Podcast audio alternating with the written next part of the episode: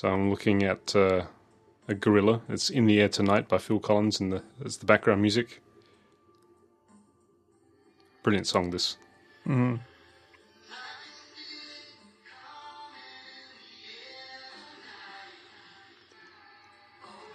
Gorilla is breathing.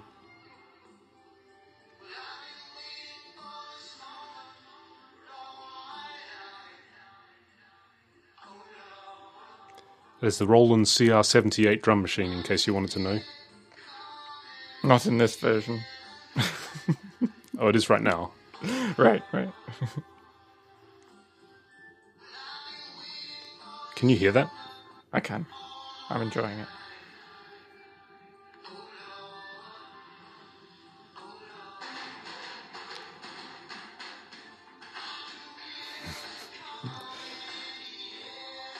So said gorilla is now imitating Phil Collins's unmistakable drum style. Oh, there's a bit of a problem here. The gorilla's actually playing a right-handed kit. Phil Collins is a left-handed drummer. Oh, well, I guess that's no, cat's out of the bag. Phil Collins isn't actually a gorilla. No, sorry. Been wrong all this time. Can't have that. Phil Collins is famously left-handed on the drums, and this is a right-handed drum kit, so no. Sorry, fail. 40. I feel like that should be significant somehow. 42. That'd be significant. Yeah, that's clearly far more significant, isn't it? You know, that is actually, of course, it's a well-known fact amongst Station 13 listeners that I only read one book. Yes. But that is one, that is one book which I... really must get around to reading, and that is The Hitchhiker's Guide to the Galaxy. No, I have not read it. I thought you were going to say it was the one other book you'd read. I'm disappointed. No. No. Yes, regular listeners will be aware that I kind of gave up on reading after discovering The Silmarillion by Tolkien, and then decided that that was the only book that I'd ever need to read, and hence that's all I read. Although, I will say that actually let's see, 2 weeks ago, I actually bought a book. Wow. I bought a book. But you're not going to read it. It's just decoration. No, actually, it's it's quite appropriate for me, actually, because it's a graphic designer reference manual for some logo types from around the world. Mm. I have a particular interest in logo design, and there's some great resources that you can get online, obviously, but there's nothing like, you know, just like a nice quality book filled to the brim with a nicely curated selection of, you know, top logo designs from around the world. And that's what this one was. And so, yes, that is a book that I have been reading recently. Well, not really reading, I suppose, but viewing. Well done. I was going to say, I don't think that counts as reading a book, really. Anyway, The Hitchhiker's Guide to the Galaxy. It's good. Good book. 4 books, actually. 4 books. Mm. I only know the names of 2 of them. The Hitchhiker's Guide to the Galaxy is the first one. Right. And isn't the last one called Thanks for All the Fish? So Long and Thanks for All the Fish. Right. I can't remember the order. There's The Restaurant at the End of the Universe, which I think it was originally a trilogy, and then he wrote a 4th one. Mm. So I think So Long and Thanks for All the Fish might be the 3rd one, the original end, and The Restaurant at the End of the Universe might be the other end. Oh, there's multiple endings. Yeah, I think that's there's some link to the Wikipedia in the show notes, I'm sure. It's a bit like Black Sabbath. I went to see Black Sabbath live 18 years ago. Right. I think. Maybe a bit longer than that. Right. In a tour that they called The Last Supper. Right. Because they were saying this is their last ever tour, and the last time they're going to be playing together. Right. And I thought, oh, well, I've got to go out and see this, my last chance.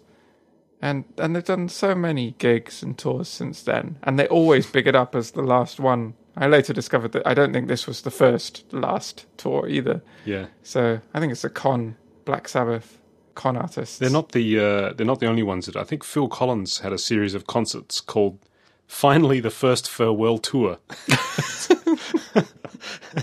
Yeah, that's actually one of... He's done a few, tours called things like First Final Farewell Tour. Mm. He's almost admitting to it then and there by putting the word first in the title. Right. Phil Collins is great. Yes. You know, he's just like he comes across as just this regular bloke who's just a drummer and but there's a few distinctive characteristics about his singing, which next time you listen, really listen out for this. He has an incredible sense of pitch. And you can hear that in the fact that when he sings, he uses no vibrato. So he's always sort of direct note right there, but solid on tune. Like it's really, really excellent pitch. And so a lot of singers, vibrato is an expressive element of singing, obviously, but it's also a kind of a way to kind of approximate pitch and not have to worry so much about pitch because you've got the general pitch, but then you're kind of wavering up and down for expressive objective. But Phil Collins doesn't do that. He's just like, you know, no messing around, just straight to the note. And he's always immaculately on tune, especially if you watch his videos of him performing live. Fantastic performer. Anyway, did you know, I know we've just started episode 40 with like a barrage of nicely segued topics here, but perfect. Yeah. Just before we leave, Hitchhiker's Guide to the Galaxy, followed by somehow or other Black Sabbath, and then somehow or other Phil Collins. Phil Collins was actually known for that particular drum sound.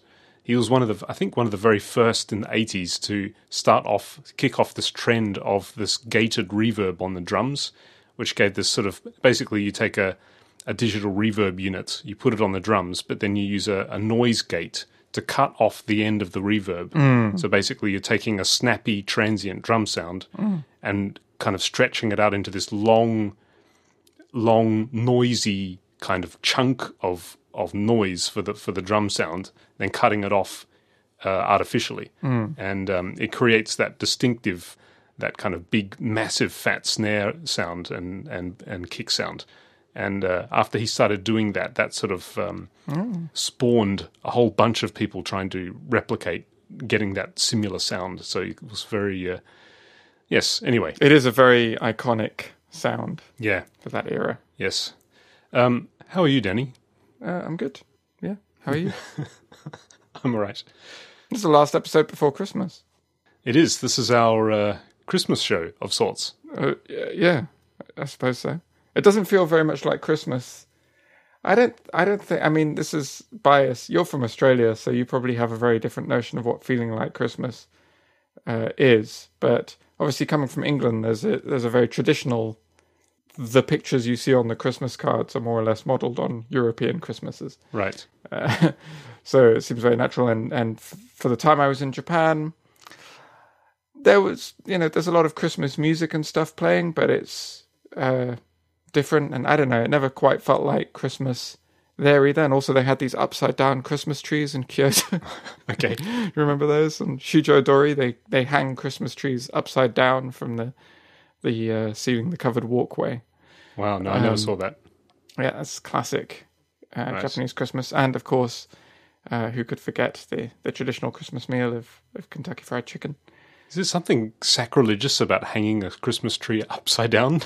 Right, like it feels like there should be, right? I don't think there is, but you're not the first person to say that. Like a lot of people that I knew when I was there used to call them Satan trees. Right.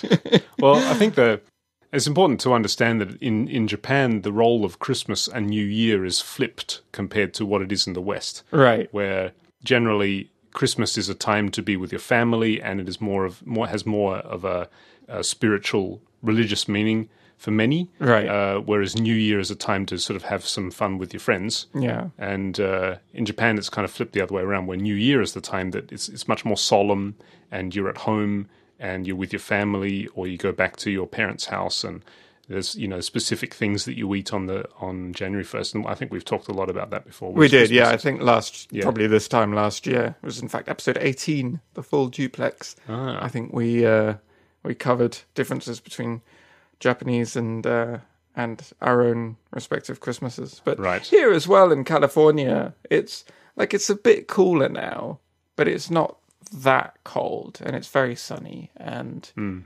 I don't know, not feeling the Christmassy vibes. How about you in Sweden? Well, yeah, I mean, these kinds of events, obviously Scandinavia is pretty much the place to be for you know, the festive seasons. Mm. So yeah, Christmas in Europe, like a lot of European countries, in Sweden, they celebrate most of Christmas on the 24th. Mm-hmm. That is that kids open their presents on the 24th. Oh, really? On Christmas Eve? Yeah. Right. And the 25th is kind of like the... I asked my son, who's a bit more of an expert on these things than myself, and I said, what do the Swedish kids do on the 25th then? Mm. And he said, I don't know, play with their toys. So yeah. I guess that's the answer to that. I suppose. But, does it take a similar place to Boxing Day? Yeah, I think so. Yeah. It's the sort of quiet day after all the festivities where you're... That's right. Tidying things up. So there's obviously trees all over the place, and there are specific songs that Swedish people will sing at Christmas, and they form a circle and kind of dance around a tree singing specific traditional songs, which is nice. Mm. I guess there are foods. It's a bit difficult to say because, like the Japanese New Year, you know, if you're essentially a foreigner in the country and you're talking about a festive event that is chiefly family-oriented, you know, we don't really get that much of a sort of inside look into what all of the families are doing because we're not invited. Right. Yeah, no, because it's a family thing, you know. Yeah, yeah, of course. So I don't really have that much first-hand knowledge about what goes on. Perhaps some of our Swedish listeners can fill us in on the Station 13 Reddit. Yeah. The one thing that Scandinavia is obviously very nice for in this particular season, of course, is the ambience, because we have really short days right now. Mm. The sunrise is at 8:30, so it gets light by about 9, and sunset is at 2:50 right now. Mm. And I believe the shortest day of the year is the 21st of December, I think. Sounds about right. And... yeah, so on that day, the sunset will be at, you know, roughly 2:40 or so. Mm. And that means by 3 p.m. it's already pitch black. Right. But it's sort of this, and I've said it many times before, I know, but it's like this sort of dark blue and punctuated by this glowing orange lights in all of the windows. Because one thing that Swedish people do is they'll put stars or candles in the window, and they'll generally leave them on all the time, and so you know, through the grey hours of daylight through to, you know, the darkness at 3 p.m. is just sort of punctuated by these glowing orange lights all over the place. It's quite it's very sort of cozy and warmly picturesque somehow. Yeah Anyway, that's a nice backdrop for Christmas. England is obviously not as far north as Sweden, but still, by the depths of winter, I remember it was already dark by the end of school. So I think it was dark by about 3 p.m. And my school finished at 4 p.m.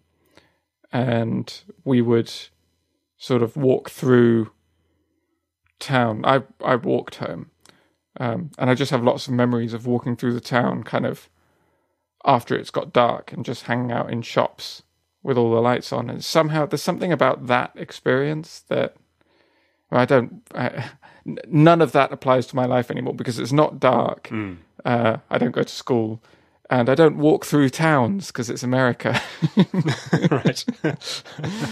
So all in all, very nostalgic. Yeah. When I was growing up, Christmas, being that I've lived in the Northern Hemisphere for the past 16, 17 years, a lot of people ask me, you know, what was it like growing up in a place like Adelaide where it's, you know, right in the middle of summer at Christmas. And somehow, I think it was my wife who found it bizarre that Father Christmas, as we call him, would be wearing the same clothes as the kind of, you know, cliched, stereotypical image of Father Christmas, those winter clothes. Right. The imagery of him in Australia in the middle of summer at Christmas time is the same. Yeah. And it never sort of occurred to me that he must be really, really hot, wearing that big kind of thick jacket and those big heavy boots and the long red pants in the middle of summer. He's just flown in from Finland, though. Yeah, so, that's right. That's what it is. You know.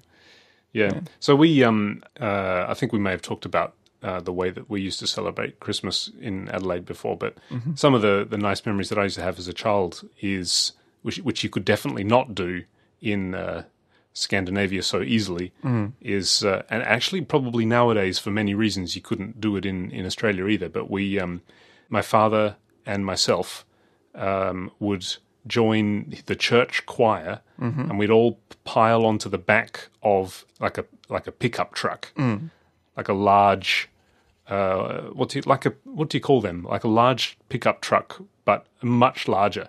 What would you call that? I don't know if there's a name for that specifically. Tip truck. Tip truck, I think, is what we used to call it, because the whole back lifts up with hydraulics. I think it's called a tip truck. Oh, okay. Anyway, we also pile into the back of one of those and drive around the city singing Christmas carols. So you'd have stops along the way at like various elderly care centres and places like that. But basically, we'd just be singing Christmas carols, and that would really kind of work when it's 6 p.m. and it's like 32 degrees Celsius, and you're in the back of a truck with the wind blowing across you, and it's quite nice in the middle of summer. I don't think you could do that for legal reasons now, because I'm not sure it's actually legal to have people in the back of a truck that are not secured by any safety equipment. Those were the days. Yeah.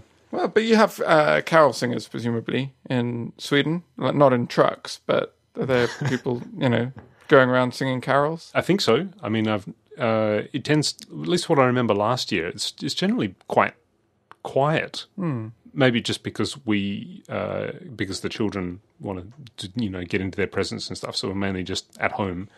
Possibly if we went out to like a shopping centre or something, I guess there might be something like that. But sorry, this hasn't been very informative about Christmas in Sweden. I don't really know. So all the Swedish listeners, please fill us in. Yeah, I was just thinking about the different days, because you said quite common in Europe, but I haven't heard of Christmas Eve being a day all that often. I've heard of, obviously, we celebrate on the 25th and we do all the opening of presents then. And I know a lot of southern European countries, like Spain does this, I think France does it as well, probably Italy too, celebrate, or at least do the opening of presents and all that on the 6th of January. Oh, really? Which is Three Kings Day. That's the day that the three kings or the three wise men came to visit Jesus and gave him the gold and frankincense and myrrh and so forth. And so because they were giving presents, that's kind of where that idea comes from. The present giving portion happens on that day. And the day of Christmas itself is more of a religious day where you're spending time with family and having the big meal and all that, but also going to church and just thinking about the sort of Christian story.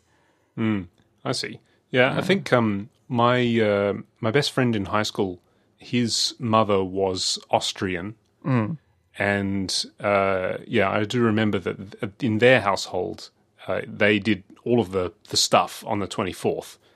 So the presents and the food and the family gathering and all that was on the 24th. I'm not sure. Perhaps it might have just been his particular family, or maybe it's a Northern European thing. But yeah, that's what I'm thinking. Perhaps it is some kind of Northern European thing. Yeah. Yeah, interesting. So do you have any presents planned for, I guess I can't really ask this, can I? I was going to say for your wife, but then if she listens to this, then that's not going to work out so well. I don't think there's any danger of her listening. Okay. But no, I've got less than 2 weeks, and I've got to think of something. Right.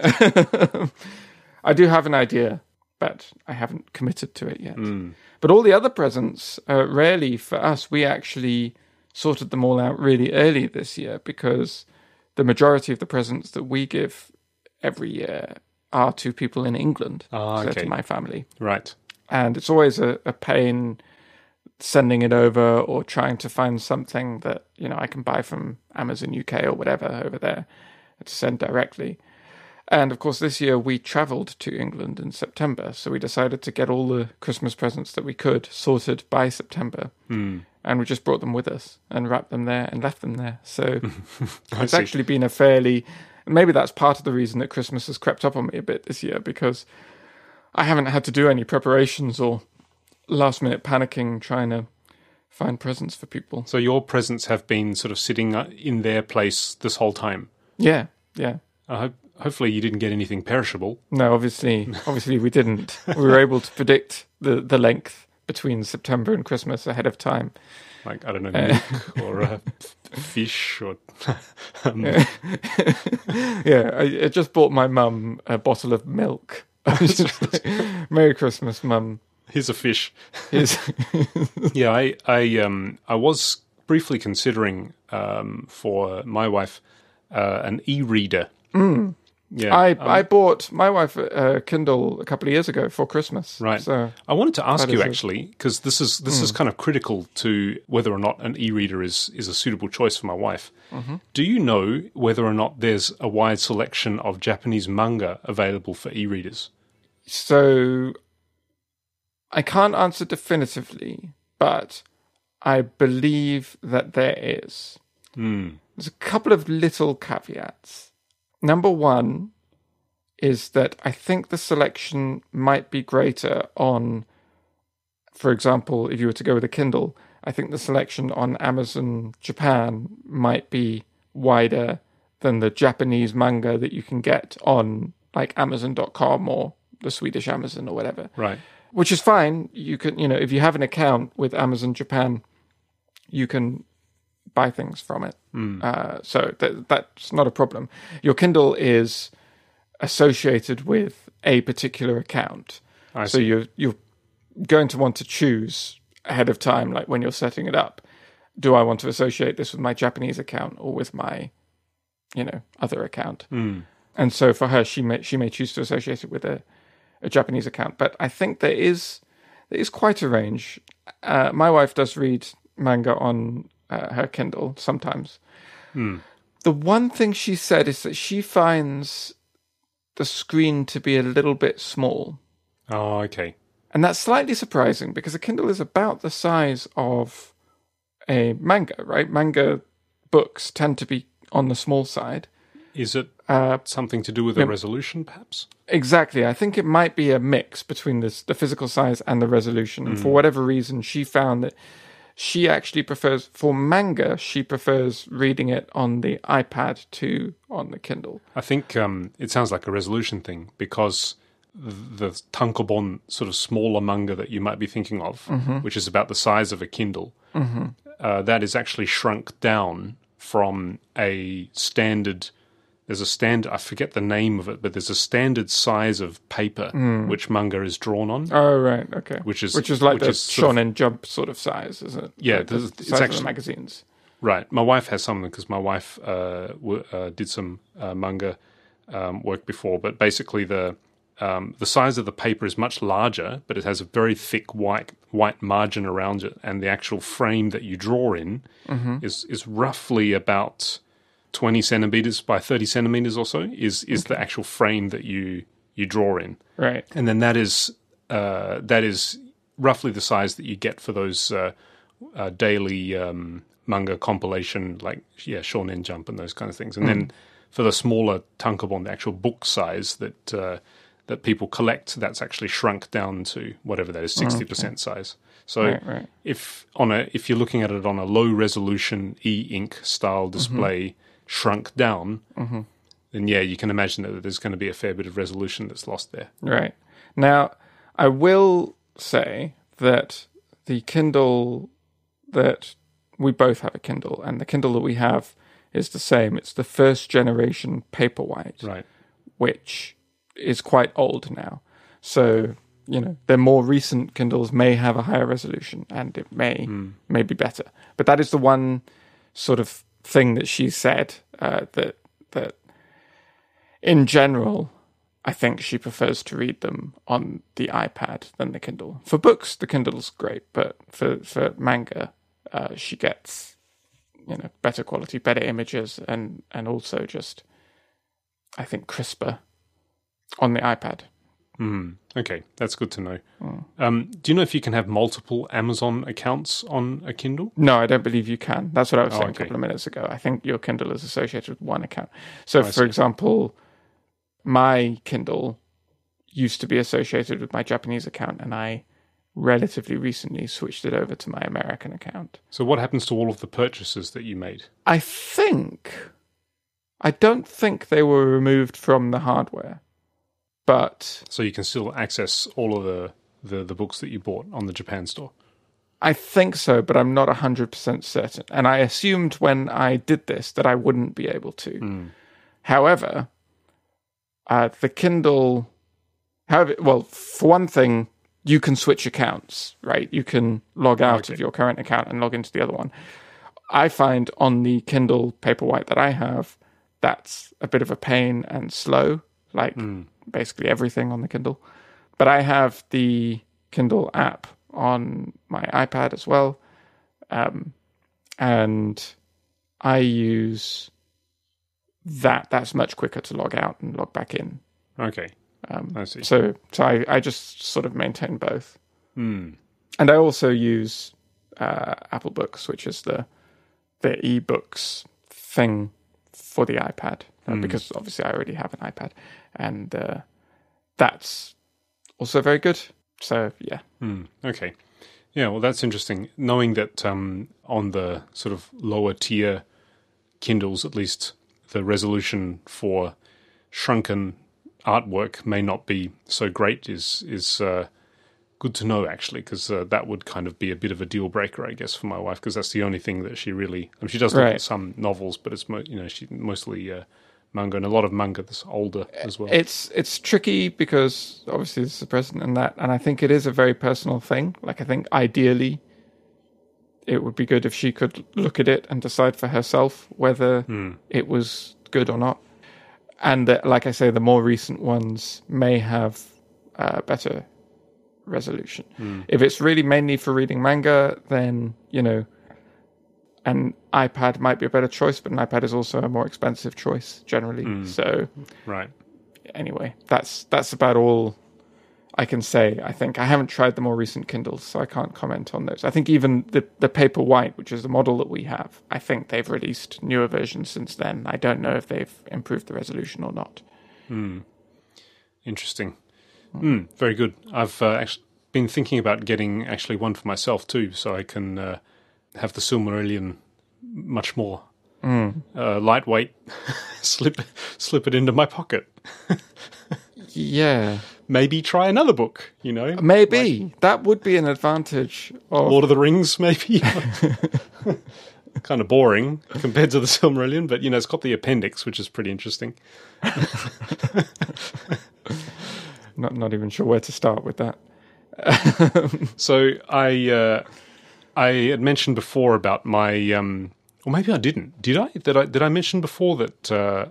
yes, I did. I think I did mention before that I had attempted to show my son Star Wars. Yes, you did. Yeah. So that didn't work out, as we covered before in a previous episode. So I thought, well, if Star Wars if it's still a little bit too soon for Star Wars, then maybe I'll try something equally legendary and that actually turns out to be my favorite movie of all time, even beyond Star Wars. And that is the original Tron movie. Yes, from 1984, I believe. And so I thought, well, maybe if Star Wars didn't work, maybe Tron might work, because Tron is a Disney movie. It's it was intended for younger audiences. It's kind of like a children's movie of sorts. So I chose one of my DVDs, because I actually have two, just in case. Of Tron. I actually have the Japanese DVD and the Western one, because I got the Japanese one first when I was in Japan, but then there was another Western one with a whole bunch of sort of interesting bonus features on it, which I got as well. So, yeah, it didn't work out. It didn't last long. Oh, really? Unfortunately. No. I thought it would be okay, because I couldn't think of any particular things in Tron that would be, traumatic or disturbing or dark or overly, and I think if especially in the opening scenes of Star Wars where you've got Darth Vader strangling people, I thought that, you know, well, if they could get through that, then I suppose Tron would be okay. But no, it didn't work out. There is a scene at the beginning of Tron where the Flynn character, played by Jeff Bridges, is piloting, you know, is working with a program called... I can't remember the name of the program. Anyway, at the very start of the movie, Flynn is controlling a program that is looking for some, I think, some kind of bank account data or something inside the system. And this program is captured and then tortured. There's a scene at the beginning where the master control program, the MCP, the evil character, says to this captured program, "Who is your user?" And then the program says that he's not going to tell him who his user was, and so he gets flung onto a wall and then gets de-rezzed. And that actual scene of him being de-rezzed looks particularly painful. Jeff Bridges does a little bit too good of a job at kind of depicting what it's like for a program to be de-rezzed. And yeah, that was it. It's like, no, I don't want to watch this. This is it was just too, and yeah, I have to say, when I looked at it, I thought, yeah, okay, yeah, that's pretty. It was a real kind of throaty Jeff Bridges roar as he's being tortured and then de-rezzed. All right, so here's the my memory is failing me a little bit here. I haven't seen Tron in a very long time. I thought he was the programmer, not the program. Yeah, so the one of the beauty of Tron is that the users control programs that look the same as them. Oh, okay. So I've forgotten that detail. Yeah. So, for example, Tron is Bruce Boxleitner's character. Bruce Boxleitner plays the user, and he plays Tron. So, yeah, it's a brilliant movie. Just such a brilliant movie on so many levels. I mean, graphically. Even actually to now, you know, you look at it now, it kind of stands up. You know, it's like, wow, it looks great. A lot of, I think part of the reason for that is that the very the classic iconic, you know, glowing suits with the neon blue glow all over them. That was all actually painstakingly done frame by frame, right? Where they take the frame and then they actually mask out the lines and then they rear project light through it and then photograph that to reshoot every frame of the scenes inside the computer system. Yeah. And so it has a very kind of glowing, warm, organic analog look to it, which helps it feel much more timeless. Yeah, it is amazing when you think back to those sorts of special effects and how physical they all were. You know, the frame by frame, obviously, just imagine like deciding this is how we're going to do it and where it's how many frames a second they shot at, and we have this much, and so this is going to be this many thousands of images which we have to cut things out and paste up, and even the crawl at the beginning of Star Wars, like there's a video somewhere of them recording that crawl, and it's like words written on a piece of paper with a camera like panning down. right Some, you know, seems strange now, but. Right, yeah, I think the other wonderful thing about Tron is the way that they've done it quite seamlessly between the live action stuff with the people and the parts that are generated by computer. It's clearly different. Like you can tell that, you can see that visually these two things are different. That's generated entirely by a computer. These are actors in front of a green, or in those days a blue screen. But somehow it just works so well. Yeah, you know, I always that is by far my favourite movie of all time. Hope we haven't talked about Tron before. I think maybe we have. I think we might have, yeah, but that's all right. Oh, well. So I wanted to actually fill you in on a software purchase that I've made recently. Oh, yeah? I have bought Steinberg's Cubase. Ah, Natsukashi. Yes, the classic DAW software. And I bought it because I've been... There's been so my usual DAW for making music is a tracker program called Renoise, which we've talked many times about. And Renoise has got this unfortunate problem where the developer has the arguably very righteous attitude that if my program is not broken, why should I have to constantly update it to show that it is active if it works and the functionality is there and there are no sort of, you know, there's extra things that they could add on to it, but there's no sort of screaming deficiencies of the program that need attention. Right. You know, it's reached a point where it is very mature. And there are things that they do need to take care of, and one of the main things which is becoming a problem for many users of Renoise these days is high HD displays. Yes, that is a bit frustrating. Yeah, so Renoise uses bitmap graphics, and so they don't scale very well to high definition displays, and so that's something that they have to see to, but. Other than that, from a functional point of view, it's very complete. And their attitude is that, you know, if you want us just to be adding features so that it looks like our software is active and current, that's pretty much the pathway of bloat. Right. And it's just going to slow the program down. It's going to make it more complicated for new users to get into. And it's just going to add more complexity where it's just not really necessary. Right.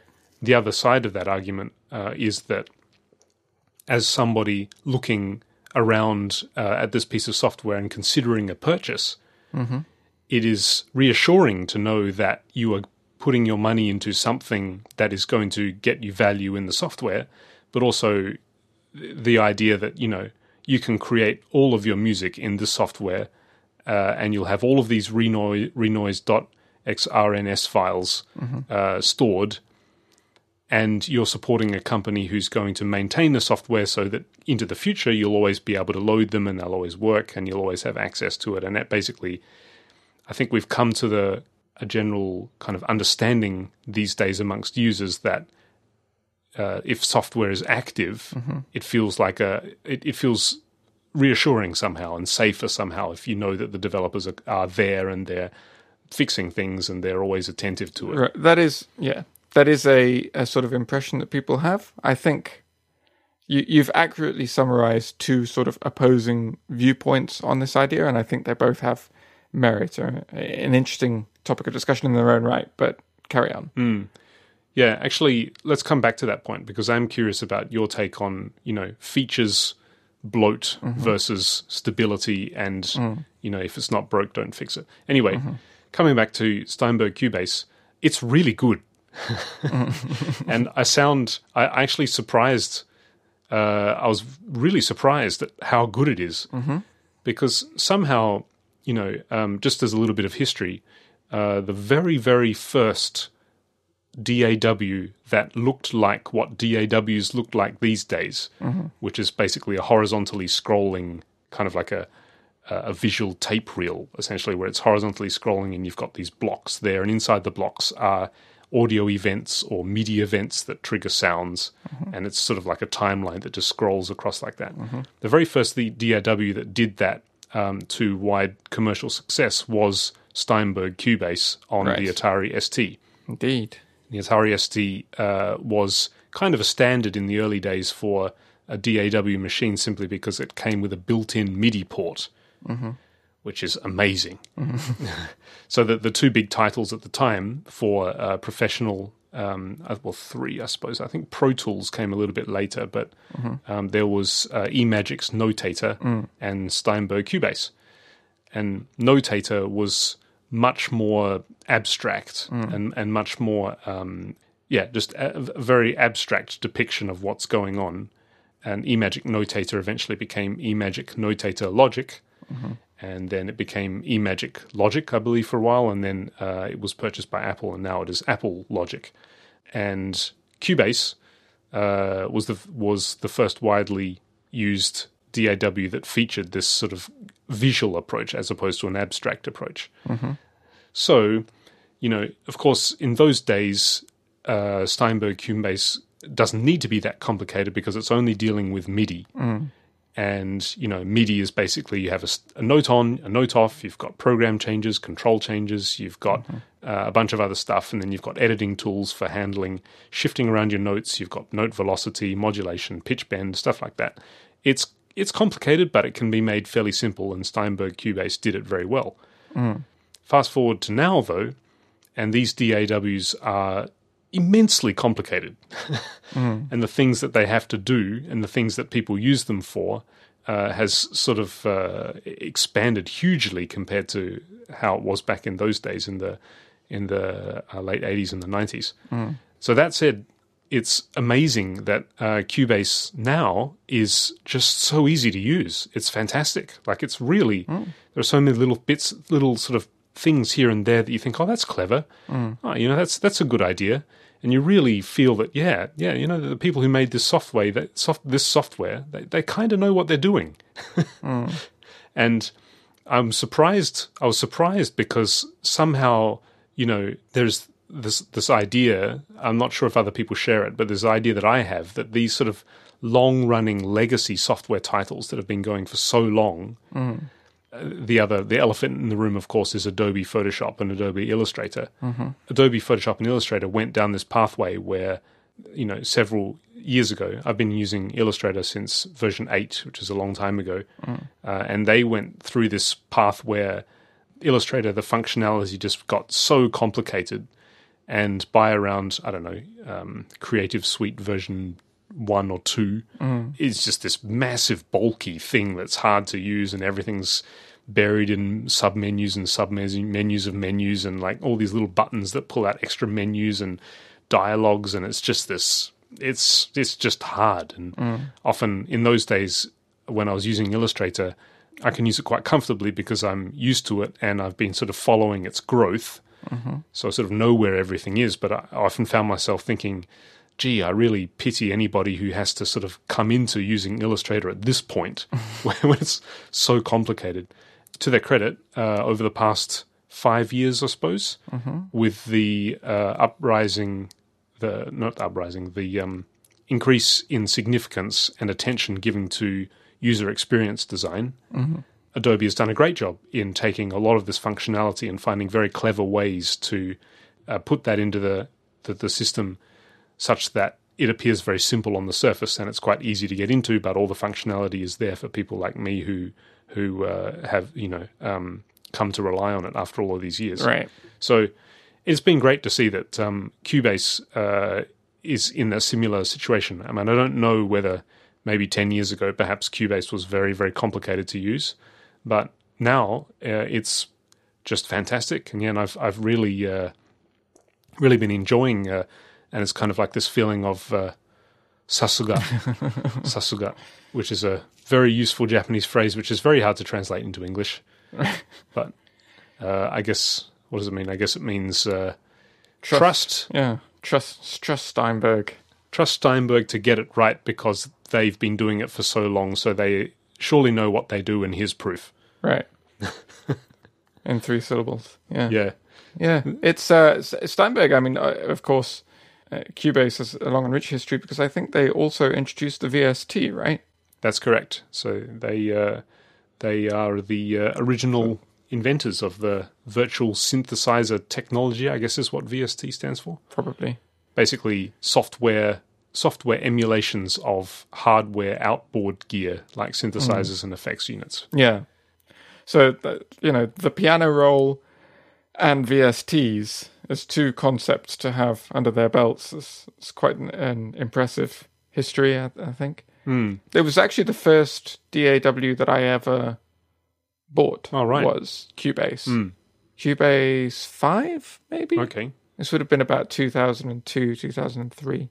Right. And because it's the first that I ever used, I don't really have anything much else to compare it against. So I don't really know if it's more or less complicated. I mean, you know, it seemed quite complicated to me at the time, but I think anything would have, right? Because I was learning what a DAW is at the same time. I thought that you used FL Fruity Loops before. I used Fruity Loops. I'm not counting that as a DAW. Ah. FL Studio, I haven't used, but I've seen bits of. And I think maybe that sort of counts. But I'm not sure if I'd put Renoise in DAW. I feel like you've got to be able to do both sequencing and editing and mixing of recorded audio to count. That's at least part of where I'm drawing the line, right? And certainly Fruity Loops, when I used to use it, was only sequencing. It was if you wanted to insert like some recorded audio, you had to record it in something else, assign that like 5-minute WAV file or whatever to an instrument, and then set up a track that plays that in like middle C at the beginning, and then it would go right. And then it was just working based on MIDI, I think. So it had to be triggered by by playing it. So you couldn't start playing halfway through the track and expect your audio to be playing. Like if you if you wanted to listen to how your audio lined up with the rest of the song, you needed to go back to the point at which that audio was triggered. Oh, I see. And play from there. Right. Which is annoying. So I didn't do much in the way of live recording anyway, so I would record little snippets and place them where they needed to be. But is Renoise similar? Yeah, so I think there isn't really much argument, at least amongst music production people, that Renoise is very much considered a DAW, as is FL Studio. What is a DAW? Well, it's digital audio workstation. And so, if it's handling digital audio and you use it to make music, then it's a DAW essentially. So GarageBand is a DAW, even though it appears very, very simple. But it still meets my spec, right? Because it can deal with both recorded and sequenced audio. Yeah, and that's exactly the same with Renoise too. It does both as well. And the situation that you described, FL Studio now, of course, has support for audio directly right there in your... I thought it did. Yeah, you could have like a track that is an audio track. Right? Yeah, and that's the same with Renoise. It's a little bit different in Renoise in that you load a sample, which is the sample is the recorded audio that you want to play. You do still need to put a trigger for the start of that somewhere. But Renoise features something called MIDI chase, which is something which most DAWs have these days, and that is that you can set something to... In Renoise, it's called auto-seek, but it's the same thing. Basically, if you have a long sample that started at the beginning of your track, but you start playback in the middle of it, normally, like in the old days, like you mentioned, if it's a MIDI thing, MIDI is basically note on followed by note off. So if you trigger in the middle, it means that it doesn't actually see the note on event, which means you won't hear anything. Nowadays, the auto-seek or MIDI chase just means that if you start in the middle, it'll actually search back to through each channel to see if something should be playing at that point, figure out at what duration it should be starting from the place that you want to play from, and then play it from there, so you actually hear things as it should be. So, yes, it's most definitely considered a DAW, as is FL Studio. But, interesting that you mentioned FL Studio and Fruity Loops, because that is an example of this kind of old legacy software platform that, personally, I don't feel has kind of aged as well as it appears that Steinberg Cubase has. Just that the current version of FL Studio is fantastic. It's really great. It is really good. It's great fun to use. It's incredibly inspiring. It feels like you're playing a game, really. Right. The interface is brilliant. That's kind of similar to how I remember it feeling like in the early 2000s, sort of late 90s. It just feels like a wonderful place to be making music. There's lots of little animations here and there, and it looks. It has a very distinctive look. I think they've actually got a Mac version coming out, or maybe out now. So I might have to have a go. It's been out for quite some time now, the Mac version. Oh, really? Yeah, and I think if you own a copy of FL Studio, then you actually have upgrade, because they have a great policy of lifetime upgrades, where you only buy once and then you never have to. Well, pay for an upgrade again. That would apply if my 15-year-old self was the moral, upstanding citizen that I am now. So we'll just leave that right there. But if it's a fantastic program. The reason I say that I don't feel it has aged as well as Cubase has is because it's really complicated. And there are many things about it that just when you're using it, you find yourself thinking, yeah, okay, I'm sure I would understand this immediately if I had 10 years of pedigree with this program. Mm. But looking at it now, that's really an odd way to do things. You know, and it just sort of feels that the learning curve, not so much how to use it from a conceptual point of view, because FL Studio is a little bit different in that you you basically it's much more free, but you can create patterns, and the pattern can contain any amount of musical information. For any amount of instruments can be one pattern, or you can just have one instrument playing one pattern, and then you sequence the patterns together. Yeah, so It can be used traditionally. It's all coming back to me now. Yeah, it can be used in a traditional way in that you just have every pattern has just like, oh, this is just the bass line and this is just the lead part, and then you put the patterns all together. Or you can actually use it like a tracker style where you have all of your musical data for one section of your song as one pattern. Right, that's how I used to use it, I think. Right, and then you just drop in a single row of patterns to sequence chunks of your song. So it can be that aspect of it is not hard to learn, and arguably it's incredibly flexible and very fun and inspiring. The bit that is hard to learn is just the complexity of all of its functionality, and you really just get the sense that there's decades of features that have just been sort of piling on to this program, making it just feel like you could get used to it, and you can see that FL Studio, ImageLine have done their very best to kind of ease that learning curve and ease that entry into it. But Cubase, I've found everything just sort of works as you would expect it would. And functionality is kind of cleverly hidden from the user in many key places, so that you can just sort of get into it straight away, and you can see what's going on. And a lot of sort of convenience features are there, but in many cases, the more complicated, advanced functionality is slightly below the surface a bit, where new users aren't likely to sort of really dig. Which makes it feel quick and easy and simple, but also functional at the same time. Whereas FL Studio, much of it is much closer to the surface, and you can sort of feel that there is a legacy here to the way that this software functions, but the legacy is not sort of disguised in any way. It's like right there. This is the FL Studio way of doing things, and this is all the functionality that you have. So interesting. Good luck. Yeah. With it. Well, yeah, that's sort of interesting because I remember, part of the joy and the fun of FL Studio always was that it was so easy to get into, right? Right. So, yeah, if they've kind of lost that, then that's a shame. I've actually downloaded the demo, and I have. Funnily enough, I was browsing through. So, as a little project for myself recently, just a couple of Sundays ago. This is a little project. I literally spent 3 hours on this, so it's a very small project.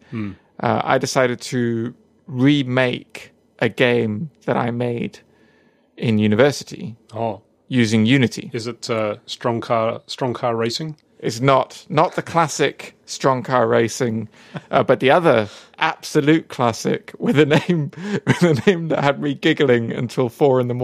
I literally could not sleep for giggling. It's a game called Magna Carta, right? Which is spelt Magna M-A-G-N-A Carta K-A-R-T-E-R, right? And it was a game that I and 2 other people, so 3 of us in total, did for a 72-hour game development competition, right? So it started on the Friday, and we stayed up late on Friday and Saturday night, and we spent 72 hours, made this game, and the theme was magnets. So we had to do, that was all we were given, so we had to do some sort of game based on magnets. And there's another game, the name unfortunately escapes me now, but I'll see if I can remember it and put it in the show notes. There was a game that I used to play on DOS, back in the DOS days, which was a sort of almost like a puzzle game made to look like a racer, but you were flying this spaceship, and you had a certain amount of fuel and a certain amount of air, and you had to get to the end of the track without hitting any obstacles and without running out of air, which just went down steadily over time, or running out of fuel, which went down quicker if you went faster. So you had to sort of balance speed with the amount of air you had and with trying to avoid these obstacles. And it had this very distinctive sort of 3D perspective view. Everything was just moving forward. There were no turns, but it was a very simple style. So we sort of played off that idea, and we had a game with this sort of spaceship going straight forward, but we added to it the notion of these magnetic tiles. And so your spaceship had polarity, either positive or negative. It was either positively or negatively charged. And then some of the tiles were also either positively or negatively charged. And if they were positive, if you were the same charge as the tile, then you'd be repelled, and so you would float up above the tile. And if you were the opposite charge, then you would be attracted to the tile, and so you would lose your jump functionality. And so you were trying to get through this course and be the right polarity so that you could jump when you needed to jump to avoid an obstacle and stuff like that. Anyway, so I remade this game. It took three of us 72 hours the first time we did it. It took me 3 hours to knock together in Unity one Sunday afternoon. Right. Which maybe partly down to the sort of over 10 years experience I have in making games since then, but more, I think, to do with how easy Unity makes things. Right. So anyway, that was a fun little experiment. And I have all the original source files from the first time we did it.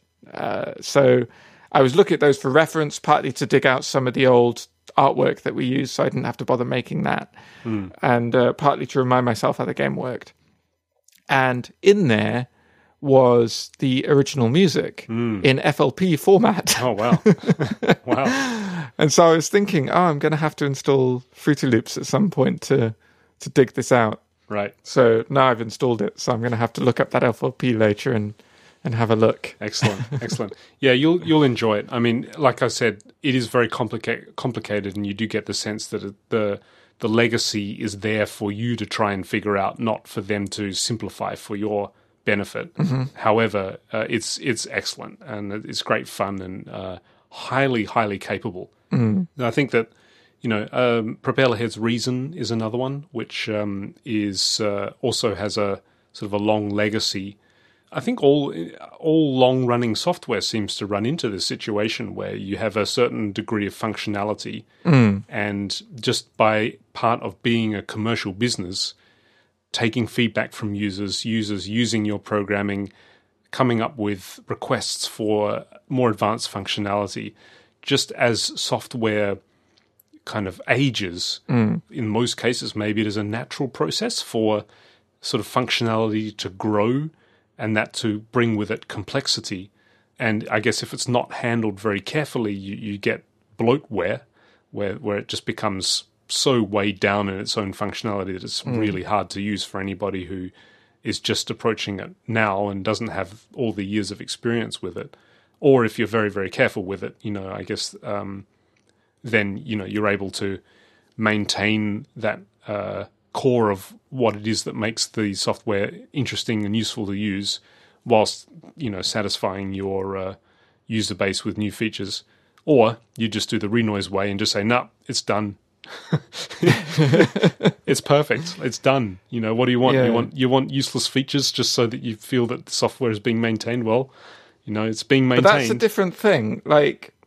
I am sympathetic to the viewpoint that updating things just for the sake of updating them is not good, and that as a user, it is a bad habit that we have got into that, and I do this as well, like when I'm looking on the App Store and deciding whether I'm going to download an app or not, I'll look when the most recent, you know, if I'm deciding between two different apps, right, and one of them seems to be updated fairly regularly and the other one hasn't been updated in 2 years, I'll probably choose the one that is updated regularly, right? Right.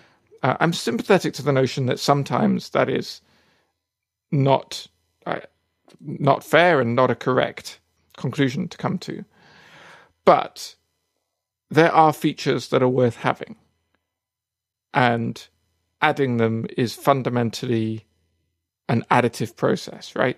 Clues in the verb. But, you know, it is hard to add something without increasing complexity. There's kind of a, you know, the entropy of a system never decreases rule going on there. It takes a great amount of care. And sometimes there's no other way to do it than to rethink your original concept. Right.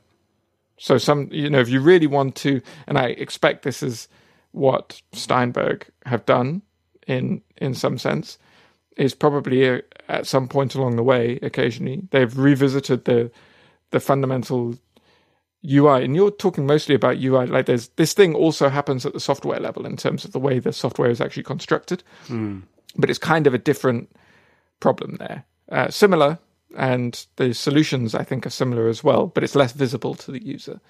But I expect that in order to maintain that simplicity and to have that sense of progressive disclosure, where they just show you what you need to know first, and then you only run into sort of understanding how the next feature works at the point where you need to use that feature. In order to achieve that, they need to know when they're designing the system what all the features are. And if the system is just built up over time and had features added to it over time, you know, by definition, they didn't know what those were going to be when they started the first thing. Right. In the case of Renoise, it may be that they have all the features that they feel that they need and they don't want to add any more.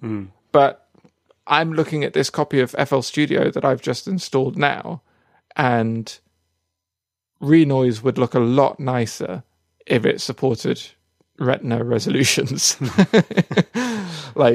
This is very pretty to look at. And it's a similar sort of idea to Renoise, right? Where it's like a full screen thing that doesn't follow the UI conventions of whatever platform, but it just puts you in this sort of very technical, music-y world with sort of knobs and things. And it creates its own sort of world of widgets. Right. But FL Studio have managed to update that from the version that I used back in the late 90s, which was much lower resolution, to a version that looks right and is very clean and has very crisp, nice lines. And it looks great.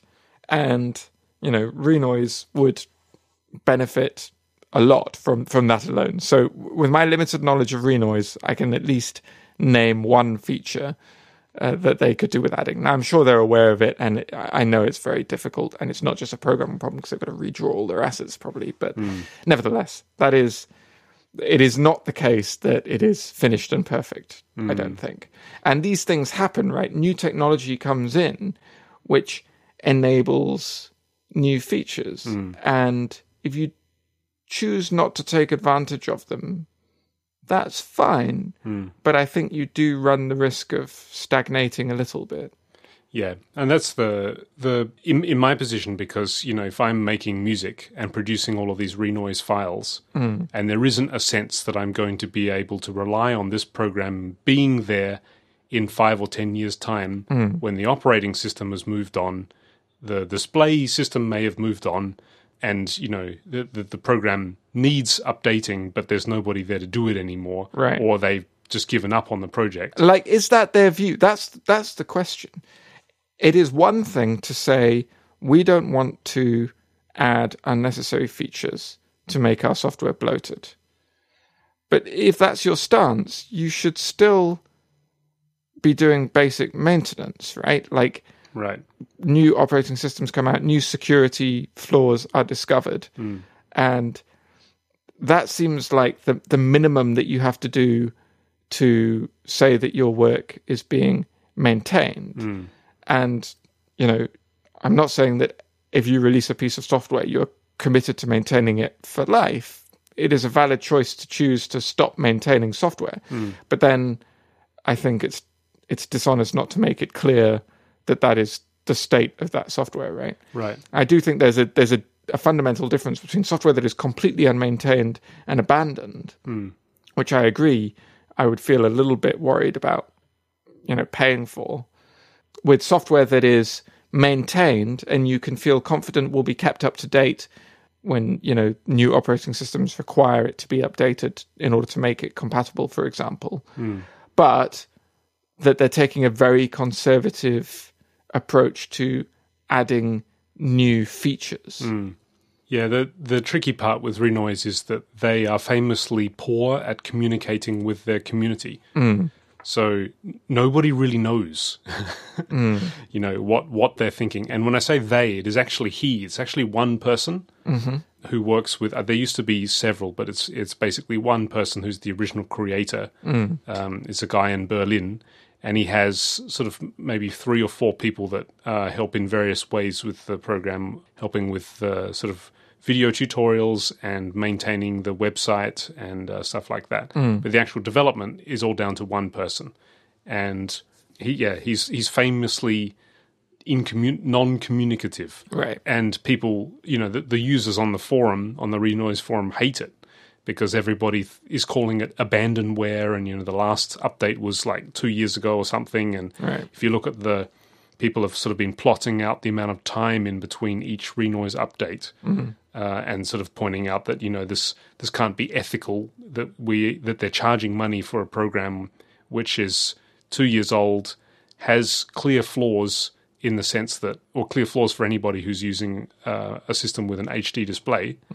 And, you know, the last communication that came from the developer was, you know, that functionally, from a functional point of view, it's very mature, and you pay for Renoise and you get the value of what it is right now. And if you know, the demo works and is very generous, and if you don't, if you evaluate it and you think that, yep, this is going to be good for my needs, then that's the reason you buy it for what it is. Exactly. So I mean, I agree with that. I think it's too strong to say that it is not ethical to continue to sell it without committing to updating it. And Renoise in particular does have a very good, very generous demo version available for it. So it is quite possible to evaluate it and decide for yourself whether it is worth spending the $50 or whatever it costs right now.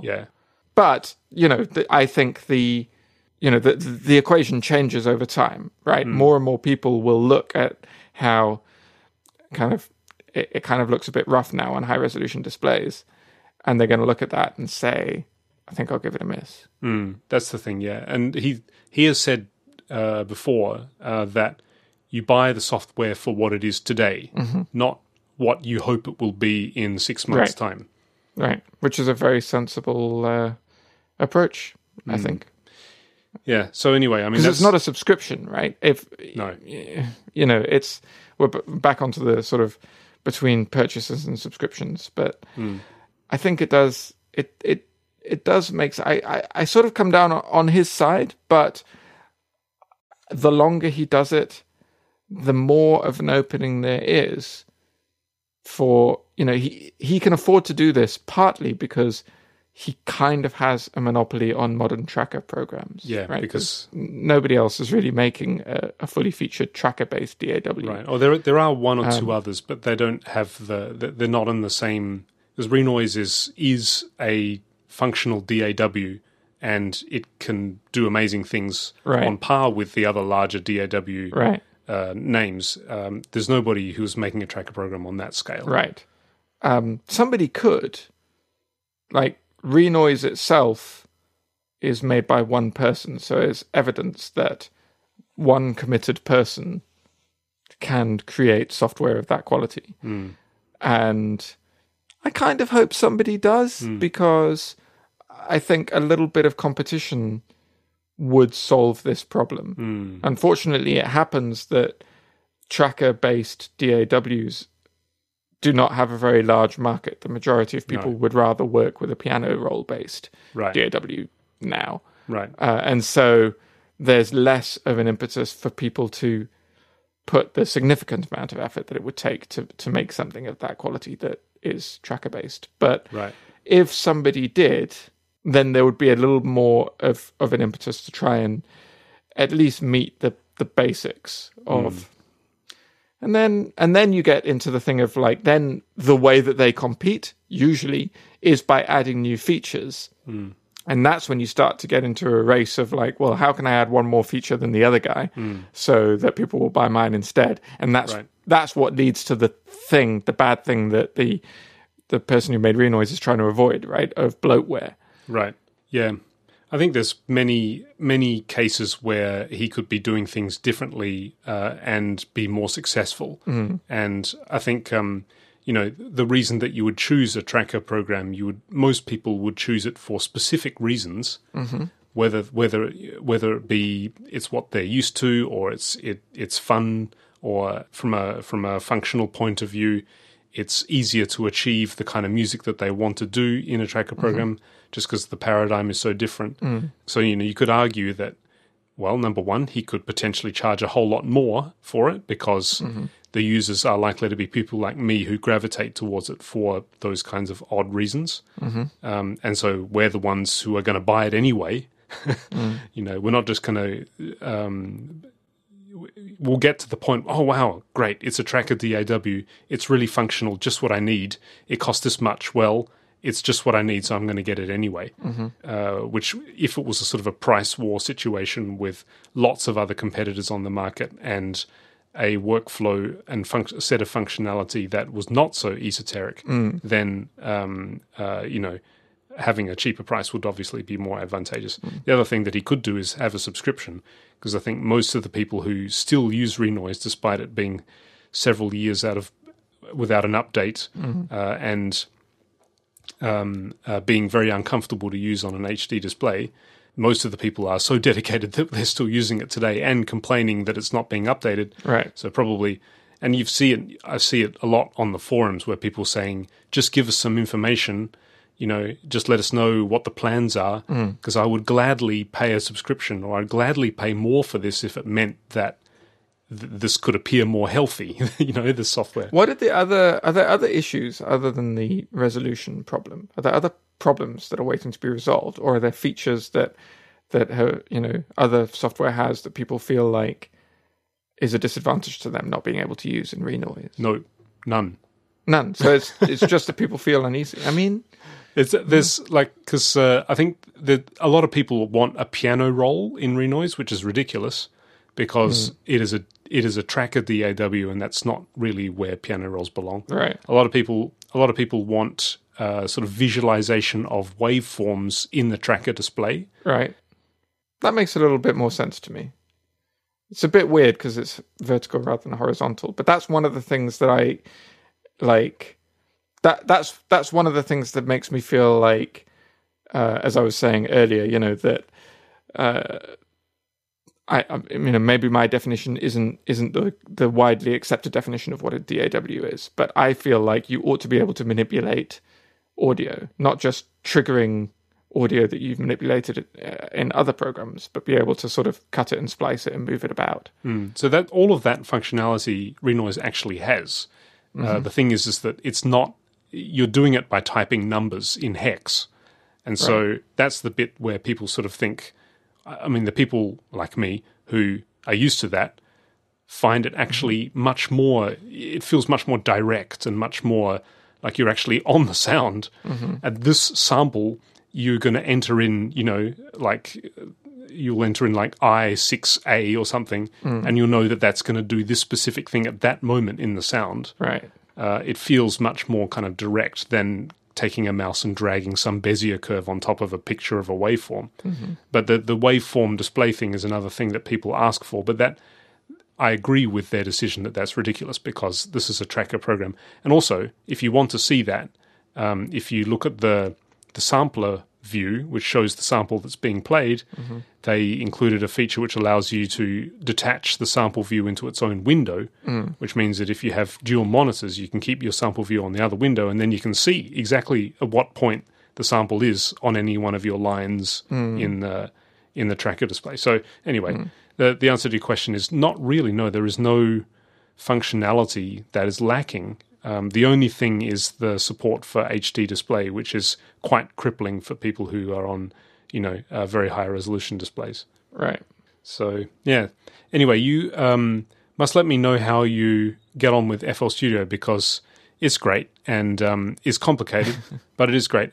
Interestingly, ImageLine, the company that makes FL Studio, has made a fantastic business for themselves, and they've done really, really well with. And again, their policy is that you buy once and then you have updates free forever, which arguably you could say, well, that's kind of risky, because you basically, if you do that, you basically have to guarantee that there's always going to be new people, new users, And but they've done it, and apparently, actually, ImageLine has no debt, so they have made a very successful business out of that very generous upgrade policy, and they are highly in tune with their community, unlike Renoise.